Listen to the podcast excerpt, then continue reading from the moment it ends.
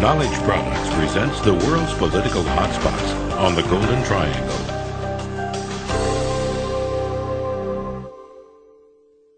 In May 1991, three men met in China's capital, Beijing, to discuss one of the most important issues facing the world today. How could they stem the flow of illicit narcotics from Southeast Asia's Golden Triangle through southern China and onto the world market? Increasing amounts of heroin, mainly from the Burman sector of the Golden Triangle, were moving through China on their way to Hong Kong, Shanghai, and other coastal cities. From there, drugs were being shipped to the United States, Australia, and Western Europe. According to narcotics officials, more than half of all the heroin seized in the United States, and as much as 80% of the heroin available in New York City, has originated in the Golden Triangle. The meeting in Beijing had been organized by Giorgio Giacomelli, Executive Director of the United Nations International Drug Control Program. Surely he intended it to be a milestone in the battle against drug trafficking from Southeast Asia to the West. His UN agency had stated a few months before the official signing ceremony in Beijing Consultations are going on between Burma, Thailand, and the United Nations Fund for Drug Abuse Control in identifying activities to combat trafficking across the common border. The Chinese authorities have also expressed strong support for the sub-regional strategy. In respect of actions to combat trafficking, they expressed their willingness to strengthen drug information exchange, to cooperate on drug case investigation, and to carry out joint operations. But the signatories of the accord in Beijing may have had other motives. One signer was Li Peng, the Prime Minister of China, who had ordered his troops to fire on pro-democracy demonstrators at Tiananmen Square in June 1989. The other signatory was On Jaw, Burma's Deputy Foreign Minister. Burma's military government had crushed a very similar uprising by gunning down thousands in 1988, a year before Tiananmen Square. Since these crackdowns, the governments of China and Burma have been internationally condemned for mass killings and for continuing gross violations of human rights in their respective countries. China lost its trade privileges with the United States for a time. All Western donor countries cut off their Burmese aid programs to protest the massacre in that country. So, the May 1991 Beijing Accord may have been an attempt by China and Burma to play the heroin card in order to be readmitted to the world community. Skeptical observers emphasized that precious little evidence has supported the officially pronounced anti-drug commitment of the Chinese and Burmese governments. Asiaweek, a Hong Kong-based news weekly, issued a strongly worded editorial around the time of the Beijing conference. Asians have every reason to share the American concern about narcotics. The flow that travels down through Thailand and thence to the world leaves a trail of addicts along the way, most notably in Bangkok, Malaysia, and Hong Kong. Criminal syndicates flourish because of it. The Burmese government, of course, protests loudly that it is doing its bit. But the regime has pulled troops from the opium growing border regions in order to ensure law and order at the center. The world could better ask whether it has to wait until Rangoon gets its house in order and stops killing its own people before the war on drugs can move forward again. Add to this the continuing accusation that Burma's leaders are knee deep in the drug trade themselves. U.S. Senator Daniel P. Moynihan has labeled U Ne Win Burma's number one power wielder for the past two years as Asia's Noriega. Alas, until there is a popular government in Rangoon, the regime cannot escape culpability as the world's biggest drug pusher. From China, the French news agency Agence France Presse reported in June 1990. trafficking in drugs is one of the sins that the Chinese government has sworn to eliminate in a merciless nationwide campaign. But despite regular patrols by the 1,300-man Chinese anti-drug brigade, the 4,600-kilometer border between Burma and Yunnan is a sieve. Drug trafficking is sometimes so indiscreet that a diplomat in Beijing said he suspected the existence of official complicity. The Golden Triangle is the large mountainous region where four countries meet Burma, Thailand, Laos, and the southern Chinese province of Yunnan. The triangle is about the size of Texas, and it's a land of twisting mountain ranges, deep river gorges, and narrow but fertile valleys. Most of the Golden Triangle belongs to Burma, and Burma is a country that has captured the imagination of nearly every person who has arrived at its shores. A hundred years ago, English poet Rudyard Kipling visited Burma's capital, Rangoon, a port on the Bay of Bengal. He described its main landmark, the enchanting Shwe Dagon Pagoda. Then a golden mystery upheaved itself on the horizon, a beautiful winking wonder that blazed in the sun, of a shape that was neither Muslim dome nor Hindu spire. It stood up on a green knoll. There's the old Shwe Dagon, said my companion. The Golden Dome said, This is Burma, and it will be quite unlike any land you know about. And indeed it is. The Burmese heartland around the Irrawaddy River is the center of a thousand-year-old rice culture. This vast plain, some 600 miles long and 100 miles wide, is surrounded on all sides by an inverted horseshoe of rugged highlands, inhabited by an abundance of non-Burman peoples. To the east is the Golden Triangle, a land where the local peoples have known no borders. The same tribes and ethnic groups have long been found in all four countries of the Golden Triangle.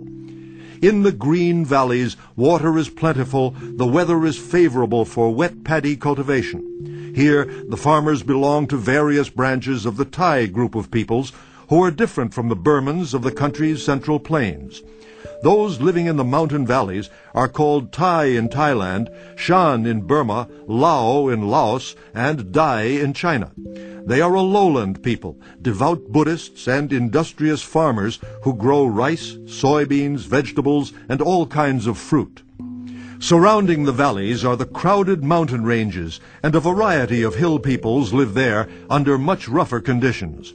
These include Lisu, Lahu, Akha, Wa, Hmong or Meo, Kachin, Palaung, and several others. These mountains are some of the most strikingly beautiful in the world, shrouded with mile-high clouds. During the rainy season, they strongly resemble traditional Chinese scroll paintings but the beautiful landscape is starkly contrasted with the austere life in the villages. The mountain tribes live at an altitude where even dry paddy farming is not practicable. They depend on various cash crops to buy rice from the more developed plains. The middlemen who exchange these cash crops for rice are mostly ethnic Chinese, and they live in any of the countries in the Golden Triangle. For more than a century, the only viable cash crop in the hills has been the opium poppy. Traditionally, the opium growing areas have a yearly cycle of crops. They cultivate opium poppies during the dry, cool season, and corn is planted before the rains come in May or June. Between these two crops, most farmers in the hills face several hungry months when the opium has been harvested but not yet sold, and the corn is still too young to eat. The poppy seeds are sown in the rich, well-cultivated alkaline soil in late October, when the annual rainy season is over. They germinate quickly if they have enough moisture from the morning dew. Within a couple of months, the plants have grown one or two feet high, and the lobed leaves have become rich green. Buds appear on the end of six-inch stems, and they droop as if the plant were dying. But as the flowers develop, the flexed stems become rigid and erect, with buds pointing to the sky. However murderous the crop, the carpet of white, red, and purple poppies on a hillside is a breathtaking sight. A correspondent for a Thai newspaper, the Bangkok Post, became almost lyrical when he was assigned to cover the Golden Triangle opium traffic. Instead of focusing on the deadly trade, he began a story with this. The poppies are blooming again in the north. Red, white, blue, purple flowers slowly waving in the light breeze above tall green stems. They stand up amidst green buds. It is one of nature's most beautiful scenes. The place is a valley denuded of trees and hidden behind undulating hills.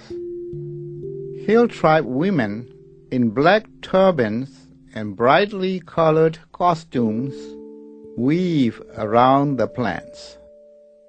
In late January or early February, the poppies are ready to be harvested.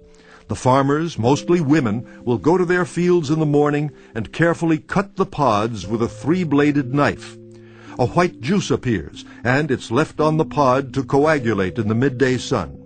In the evening, the juice has become a gummy brownish mass, and it is scraped off the pods with a moon-shaped iron blade. This is raw opium, and it will be cleaned, heated, and refined into balls that can be smoked. But before then, the raw opium is wrapped in leaves, each packet weighing about three and a half pounds. That is the standard opium packet in the Golden Triangle. Opium is a drug, but it's also a medicine. Opium derivatives include opium tincture for gastric disorders, codeine for headaches, and morphine, a painkiller used in most hospitals throughout the world. Opium has been cultivated legally in places such as Yugoslavia, Bulgaria, India, Japan, and even on the Australian island of Tasmania. Opium also is a stable, hard currency. In a region where people for centuries have moved freely across borders, other reliable currencies have been hard to find.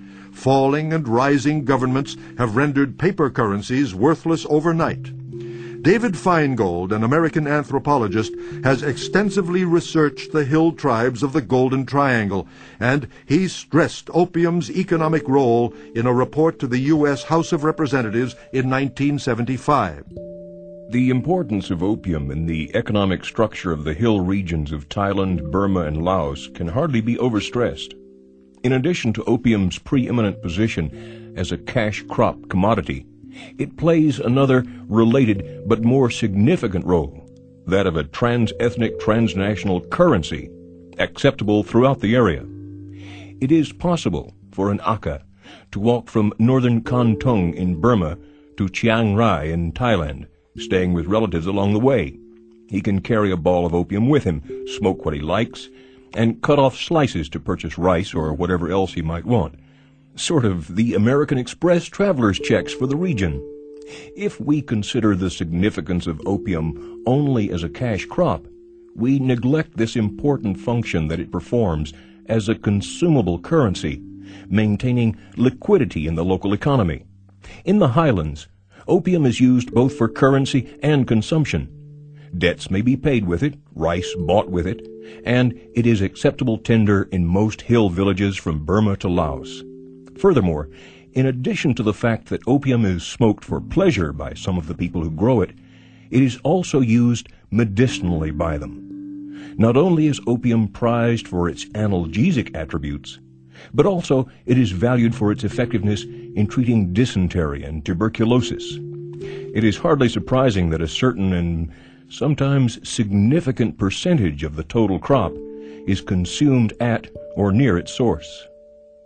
Much of the opium remains in the highlands where trade occurs directly between grower and buyer.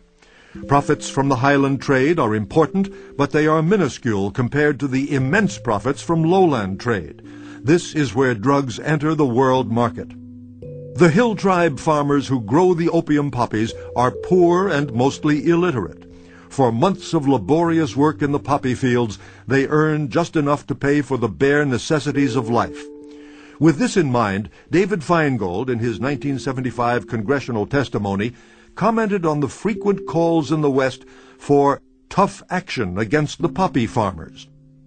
We have no right to ask poor farmers living in remote mountain villages halfway round the world from us to starve their families because of our social problems of which they are ignorant. Indeed, the long history of the Golden Triangle is one of opium, along with the wars, political forces, and economic forces that also spring from the lowly opium poppy.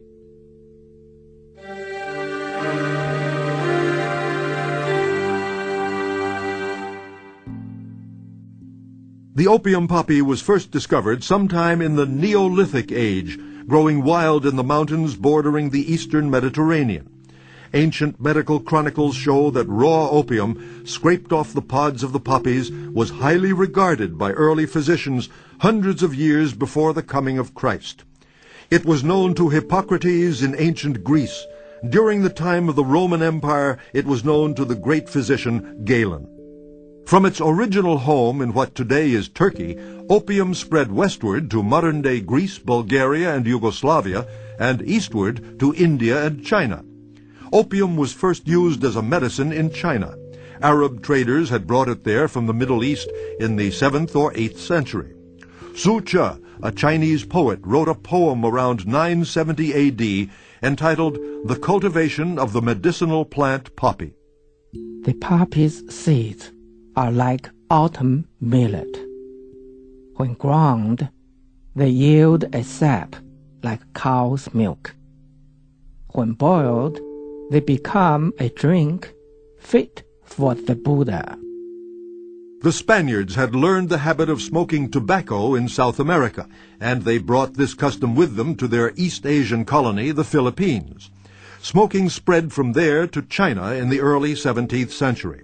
Meanwhile, the Dutch in Formosa, now called Taiwan, had learned to smoke a mixture of tobacco and opium to combat the effects of malaria. Some Chinese acquired this habit as well. Gradually, some of those who smoked began to eliminate the tobacco from the blend. Opium as a stimulant had been discovered. Yet the reasons for smoking varied considerably. For the rich, it was primarily a luxury used in the same way that affluent Westerners later sniffed cocaine at fashionable parties.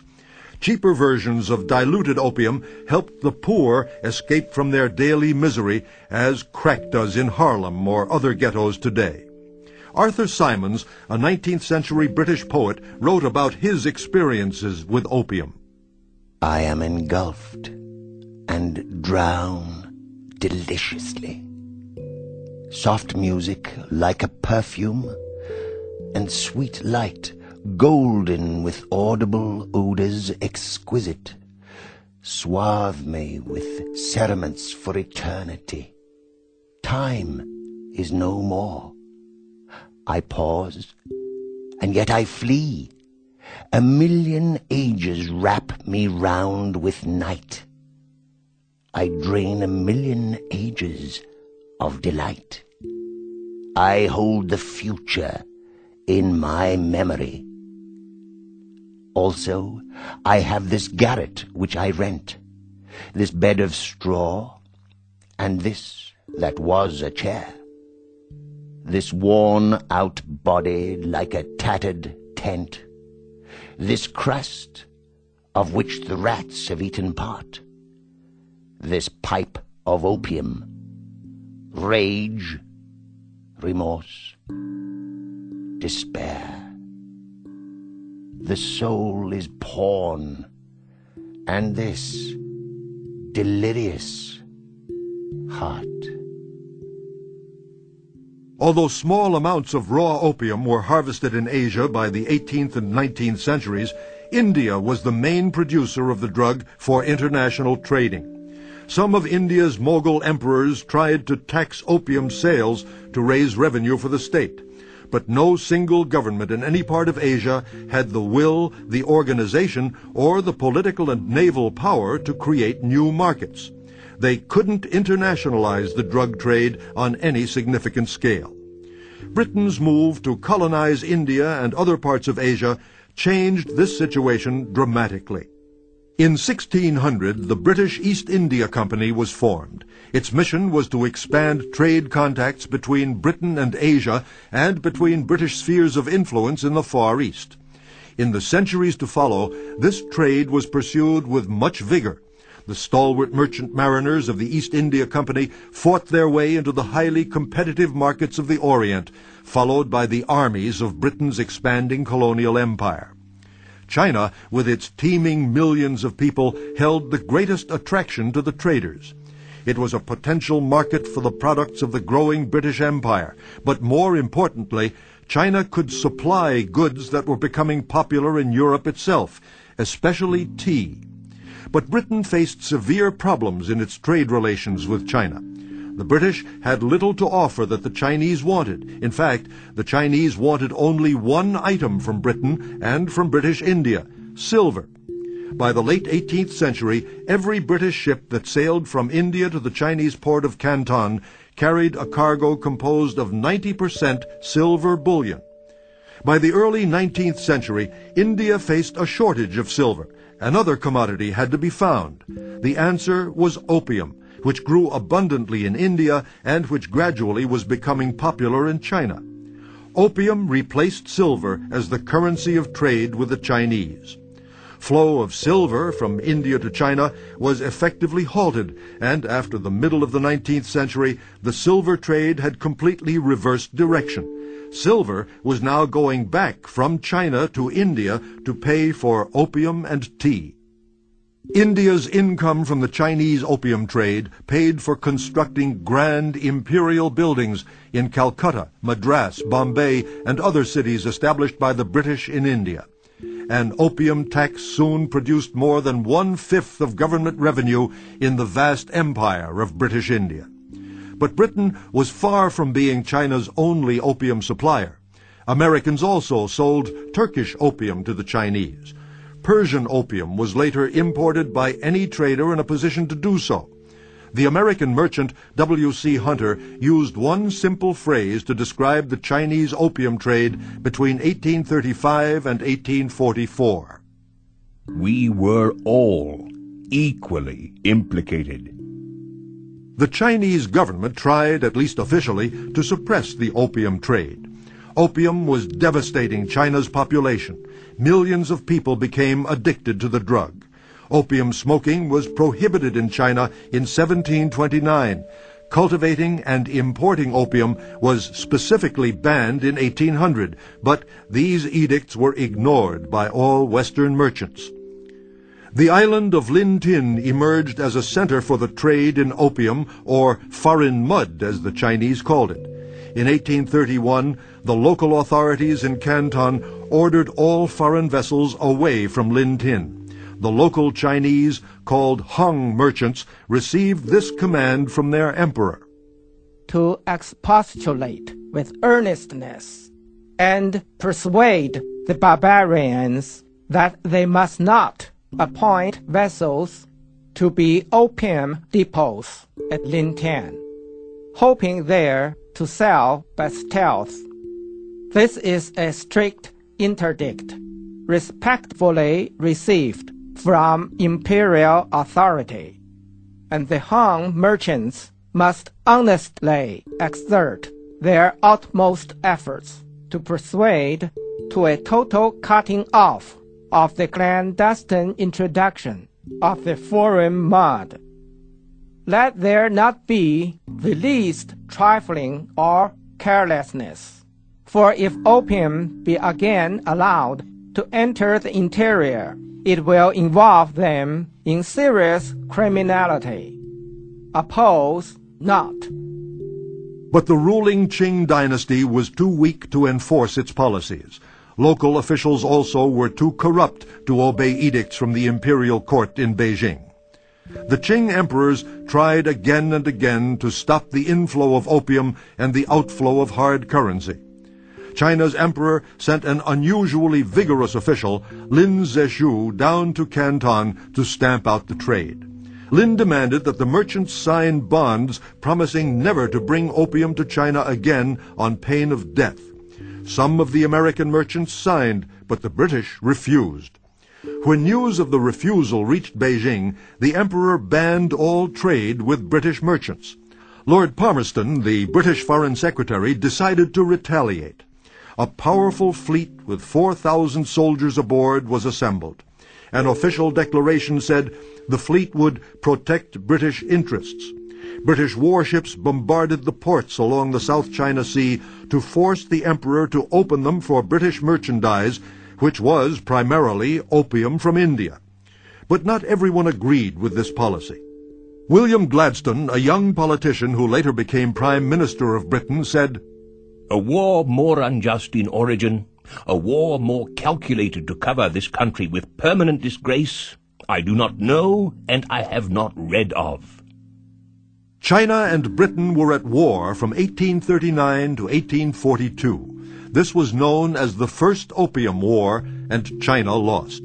The victorious British not only forced open China's ports, they also forced China to cede the island of Hong Kong to Britain. Hong Kong gave the British a tremendous advantage over other opium traders. Trade with China became a virtual British monopoly. Hong Kong became the most important transfer point for Indian opium entering the vast Chinese market. By 1854, yearly British sales of opium amounted to nearly 80,000 chests, weighing 133 pounds each.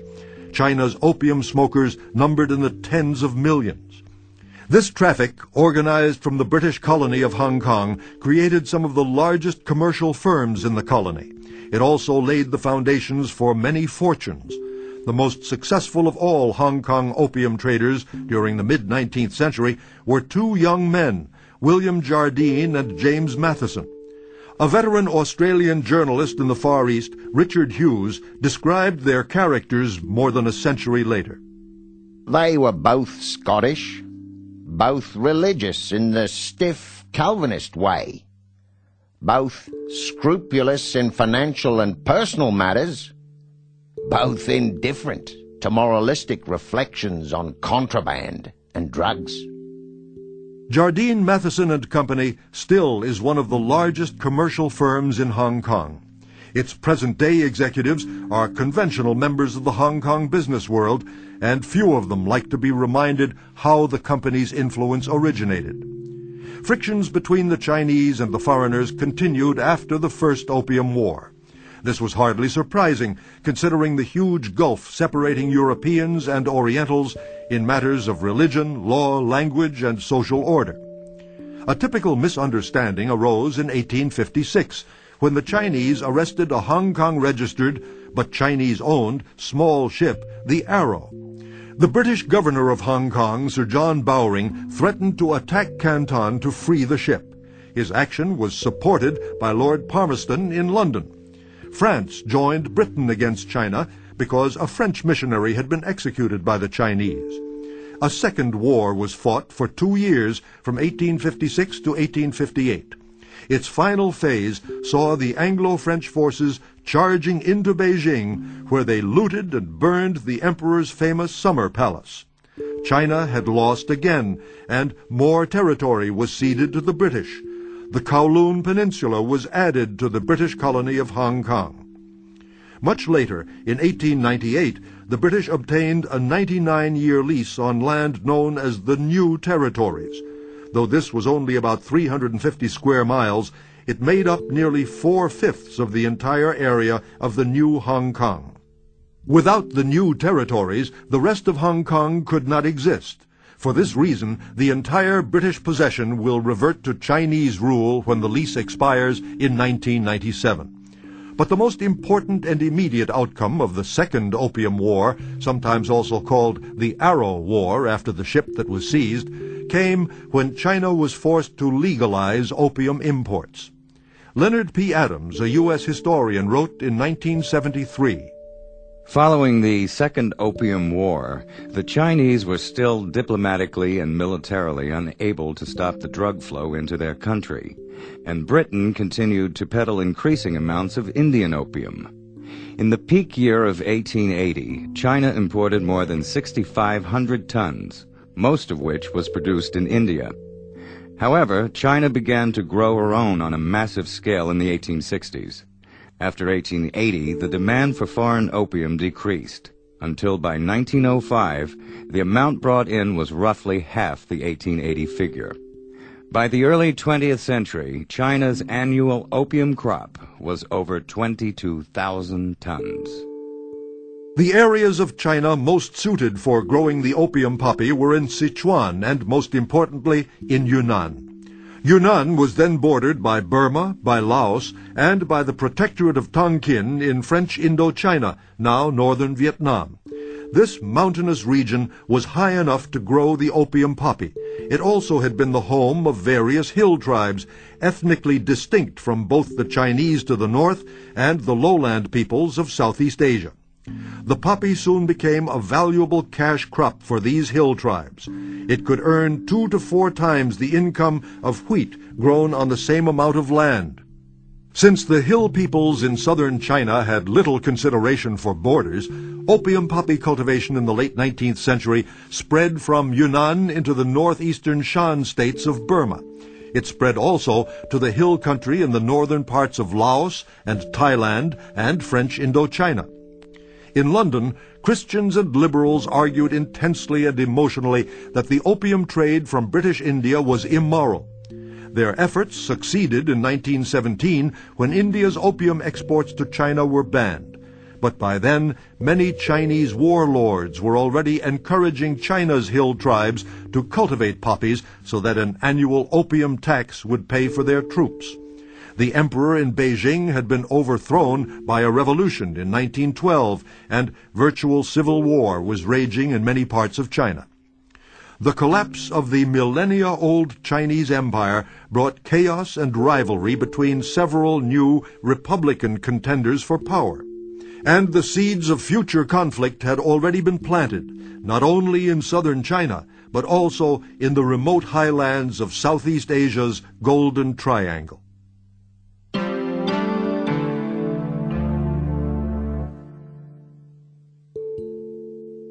In the 19th century, Southeast Asia had become an arena of competition for the world's two main colonial powers, France and Britain. In the mid-19th century, the French established a colony in Cochin China, now southern Vietnam. They soon extended their Southeast Asian possessions to include Annam in central Vietnam, Tonkin in the north, and the nearby kingdom of Cambodia. In the northwest, the Kingdom of Laos became a French protectorate in 1893. Together, these five territories eventually became known as French Indochina. Vietnam and Cambodia were reasonably cohesive nation-states. Hill tribe minorities lived only in some remote mountain areas. But Laos was a colonial creation, loosely based on an ancient kingdom. Its colonial borders were considerably different from those of the kingdom. Michael Stewart Fox, an Australian expert on Laos, described post-colonial Laos in 1986. The present borders of the Laos state are the product of historical expediency. All cut across geographical features and divide ethnic groups.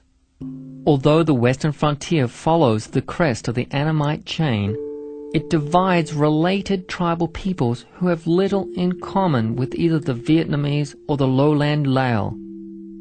In the northwest and north, the Lao frontier divides two regions, both of which have a well-defined historical and ethno-geographical identity. The northern sector of the border between Thailand and Laos effectively divides the Lao-speaking people of the Mekong Valley in present-day Laos from the far more numerous Lao-speaking people of northeastern Thailand. As a result, there have long been four times as many Lao in Thailand as in Laos. There, they live among their close relatives, the Thais. And in Laos itself, the lowland Lao have long been fewer than the combined population of the hill tribes living in the surrounding mountains. The Thai peoples, including the Lao, are believed originally to have come from the Yangtze River Valley in China. Almost a thousand years ago, they began migrating south, as Danish anthropologist Erik Seidenfaden explains. From their homes north of Yangtze Kiang, the Thai, due to never ceasing Chinese pressure, emigrated towards the south southwest, and southeast, and spreading out fanwise they invaded and conquered the countries of Yunnan, the Shan states, Upper Burma, Assam and Manipur, and to the east and southeast, Kweichow, Kwangsi, Kwangtung, and the island of Hainan. Finally, they took possession of Upper Tonkin, Laos, and the present kingdom of Thailand. Aboriginal tribes such as the Karen and the Lawa lived in these territories before the Thai peoples arrived. They are still to be found in remote parts of Thailand and Laos. But these tribes were hunters and gatherers, and they never developed cash crops of their own. The opium-growing hill tribe farmers came with a second wave of migration from China. This began in the 17th century and still continues. The much more numerous Chinese again pressured these smaller peoples to leave their land and move south. While the aboriginal tribes became subdued by their Thai conquerors, the more recently arrived tribal people settled in the hills, separate from the lowland peoples. Here, the new tribes managed to maintain a large degree of economic and political autonomy. While the lowlanders were Buddhists, the highlanders were animists. They had their own very complex religious beliefs and social orders. Though many people decided to migrate, others stayed behind. That's why nearly all the peoples and tribes of the Golden Triangle today are to be found on all sides of the borders in the area. To the west of French Indochina lay Burma, the ancient kingdom rich in culture and resources. Its majority people, the Burmans, are related to the Tibetans, and they're distinct from all other lowland peoples of Southeast Asia. The royal history traces the lineage of the kings to ancient Buddhist monarchs in India. Burma's early history is recorded in a collection of 39 books, collectively called Hmannan Yazawin, or the Glass Palace Chronicles. These works have never been translated into English. Maung Htin Aung, a Burman historian, sums up the contents of these old chronicles. The first kingdom in Burma was founded by an Indian prince, Abhiraja. After his death, his two sons quarreled over the succession to the throne. And as a result, the people split into two groups. A civil war seemed imminent, until the two princes agreed on a contest of strength without resorting to arms. The prince, whose followers finished building an arms hall during the night, would win the throne. The followers of the elder prince used brick and wood to build their arms hall and found that it was still incomplete at sunrise. The followers of the younger prince used bamboo and thatch, and so were able to build their arms hall in time. As agreed, the younger prince became king, and the elder prince and his followers left. Whether or not this story is folklore, similar contests and duels between champions often occurred in later times to decide a dispute that threatened war.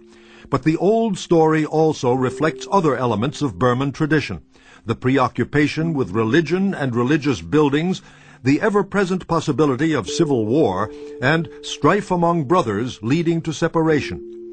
Burma has always been in a delicate position between the two most populous countries in Asia, India and China. Burma also has its own centuries-old mixture of peoples and tribes. These factors made Burma waver between periods of chaos or disintegration and periodic attempts at iron-fisted central rule. Only slightly more than half the population of present-day Burma is Burman. The rest belong to ethnic minorities such as the Karens, the Kachins, the Chins, the Shans, and so on. The languages of all these peoples are mutually unintelligible.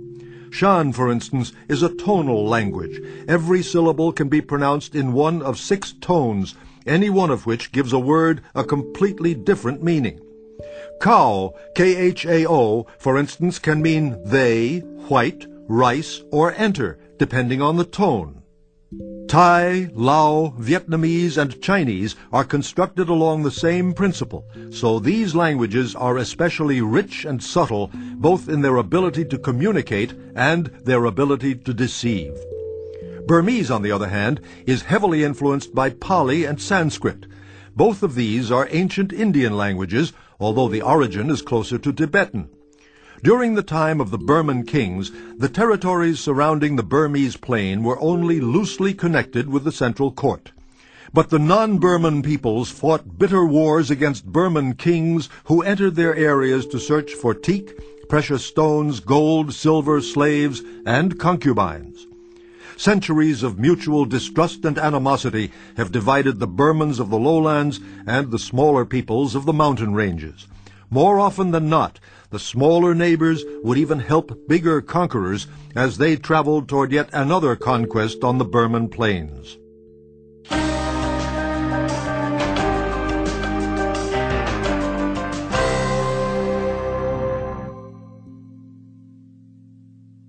The first strong central Burmese empire reached the height of its power from the 11th to the 13th century. Its center was at Pagan in the north of modern Burma. Hundreds of pagodas are still there, and they attract visitors from all over the world. These pagodas stand as a symbol of the might and grandeur of an empire that was eventually destroyed by Kublai Khan's Mongol hordes in 1284. After this conquest came several hundred years of decline, civil war, and strife.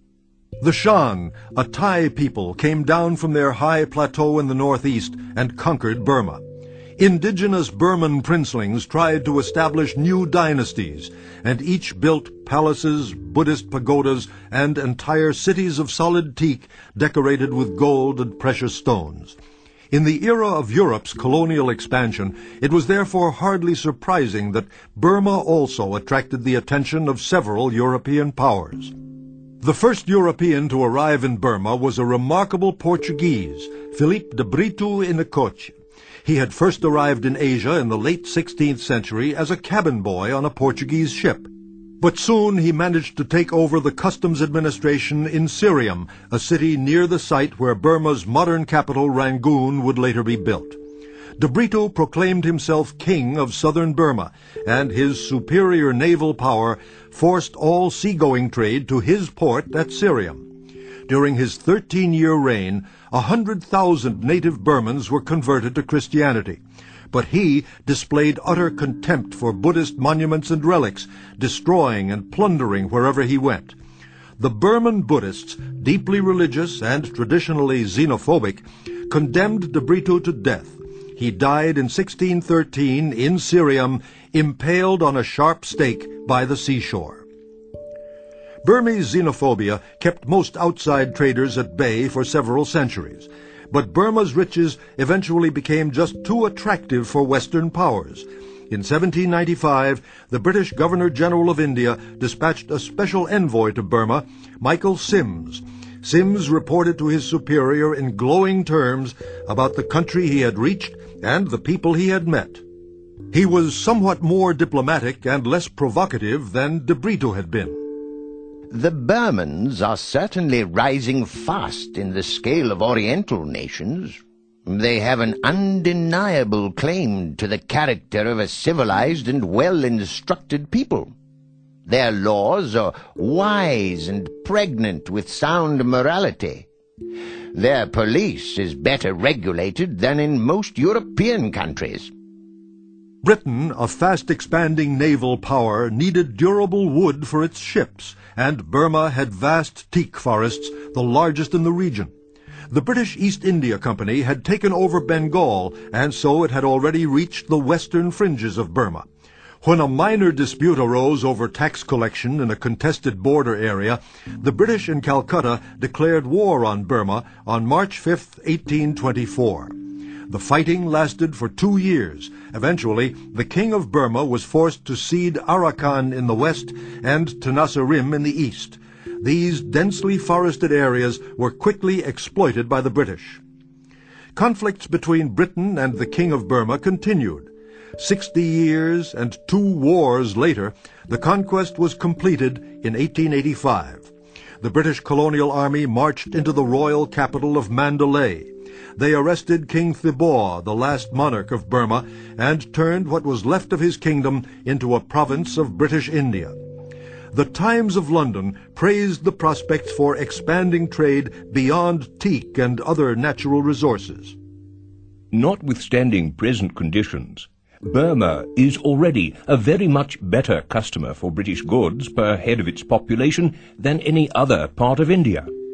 And in the countries lying beyond, western China, the Shan states, there is room for an enormous expanse of trade.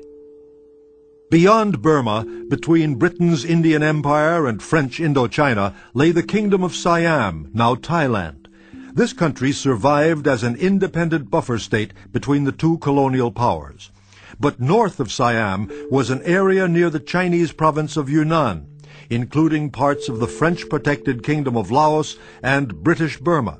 This was the rugged Shan country. The Shans first lived in the narrow river valleys, but by the mid-19th century, many hill tribes had settled in the surrounding hills.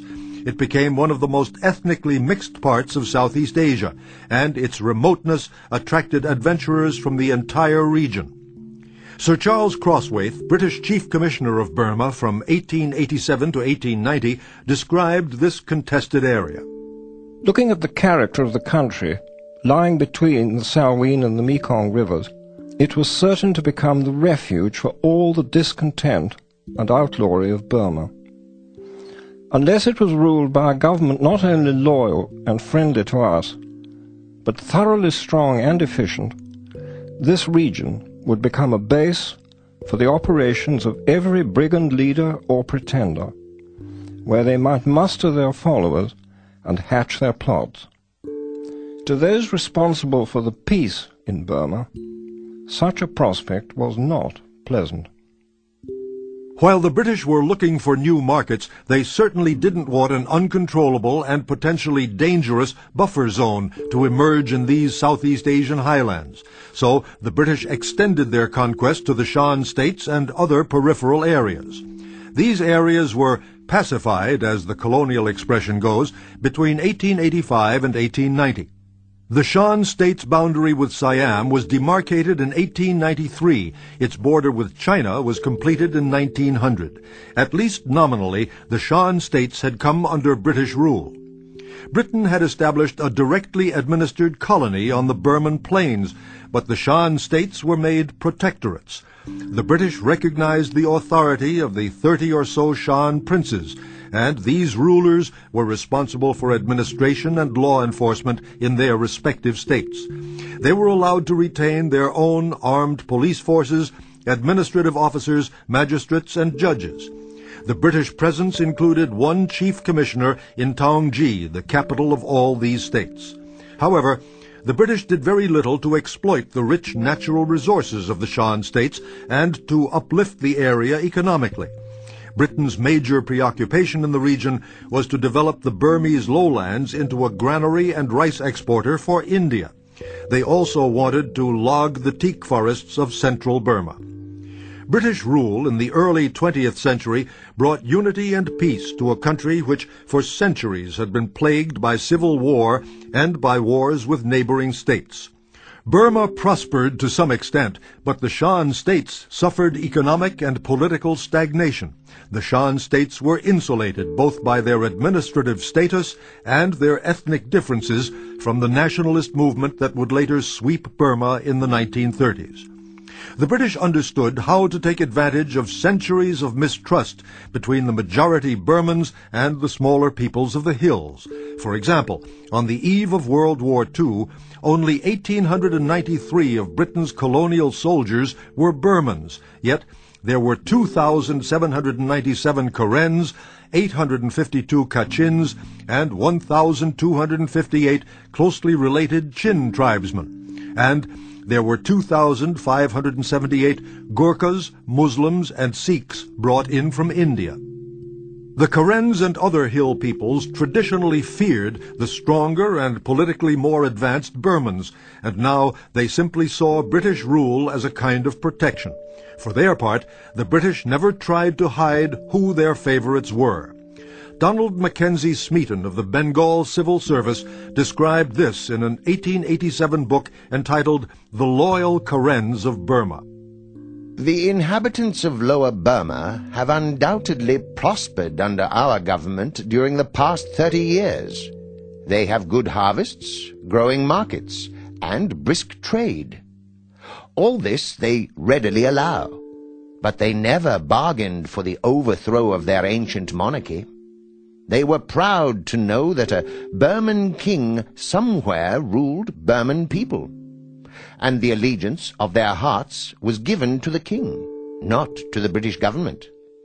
But the Karen people are loyal to us, and they have proved their loyalty by freely shedding their blood in defense of our rule and in the cause of order. There was another reason why the British let many of Burma's minority peoples fend for themselves. The British simply did not need any large military or governmental presence in their areas. Opium was grown in many minority areas as an important cash crop, but it was restricted to the remote and mountainous areas near the Yunnan frontier, mainly in a district called Kokang. Dominated by ethnic Chinese, Kokang was still part of the British-protected Shan states. To the south, opium was also legal in the wild Wa Hills, Headhunters lived there well into modern times, and they were feared by the plains peoples. Few, if any, colonial administrators ever ventured into the Wa Hills, which remained British in name only. Opium taxes produced some income for the Shan princes, but unlike India, the Shan states did not export opium to China. Opium cultivation and trade were tightly controlled by the British authorities under the 1910 Opium Act, and later by the 1938 Opium Rules. Opium was a state monopoly, and a resident excise officer was stationed at each vendor's shop to supervise sales and to verify that surplus opium was discarded every evening.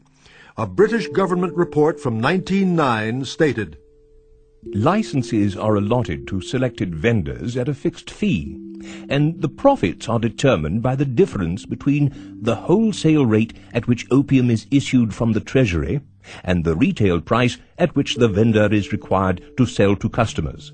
The receipts are growing steadily, but do not yet cover expenditure. So, opium use was not that widespread. In fact, there's only one reference to opium in the main pre-war anthropological study of the Shans, entitled The Shans at Home, by Leslie Milne of the British Royal Asiatic Society. No religious Shan takes opium, so it is not openly used as a medicine. But native doctors use it occasionally, mixed with herbs.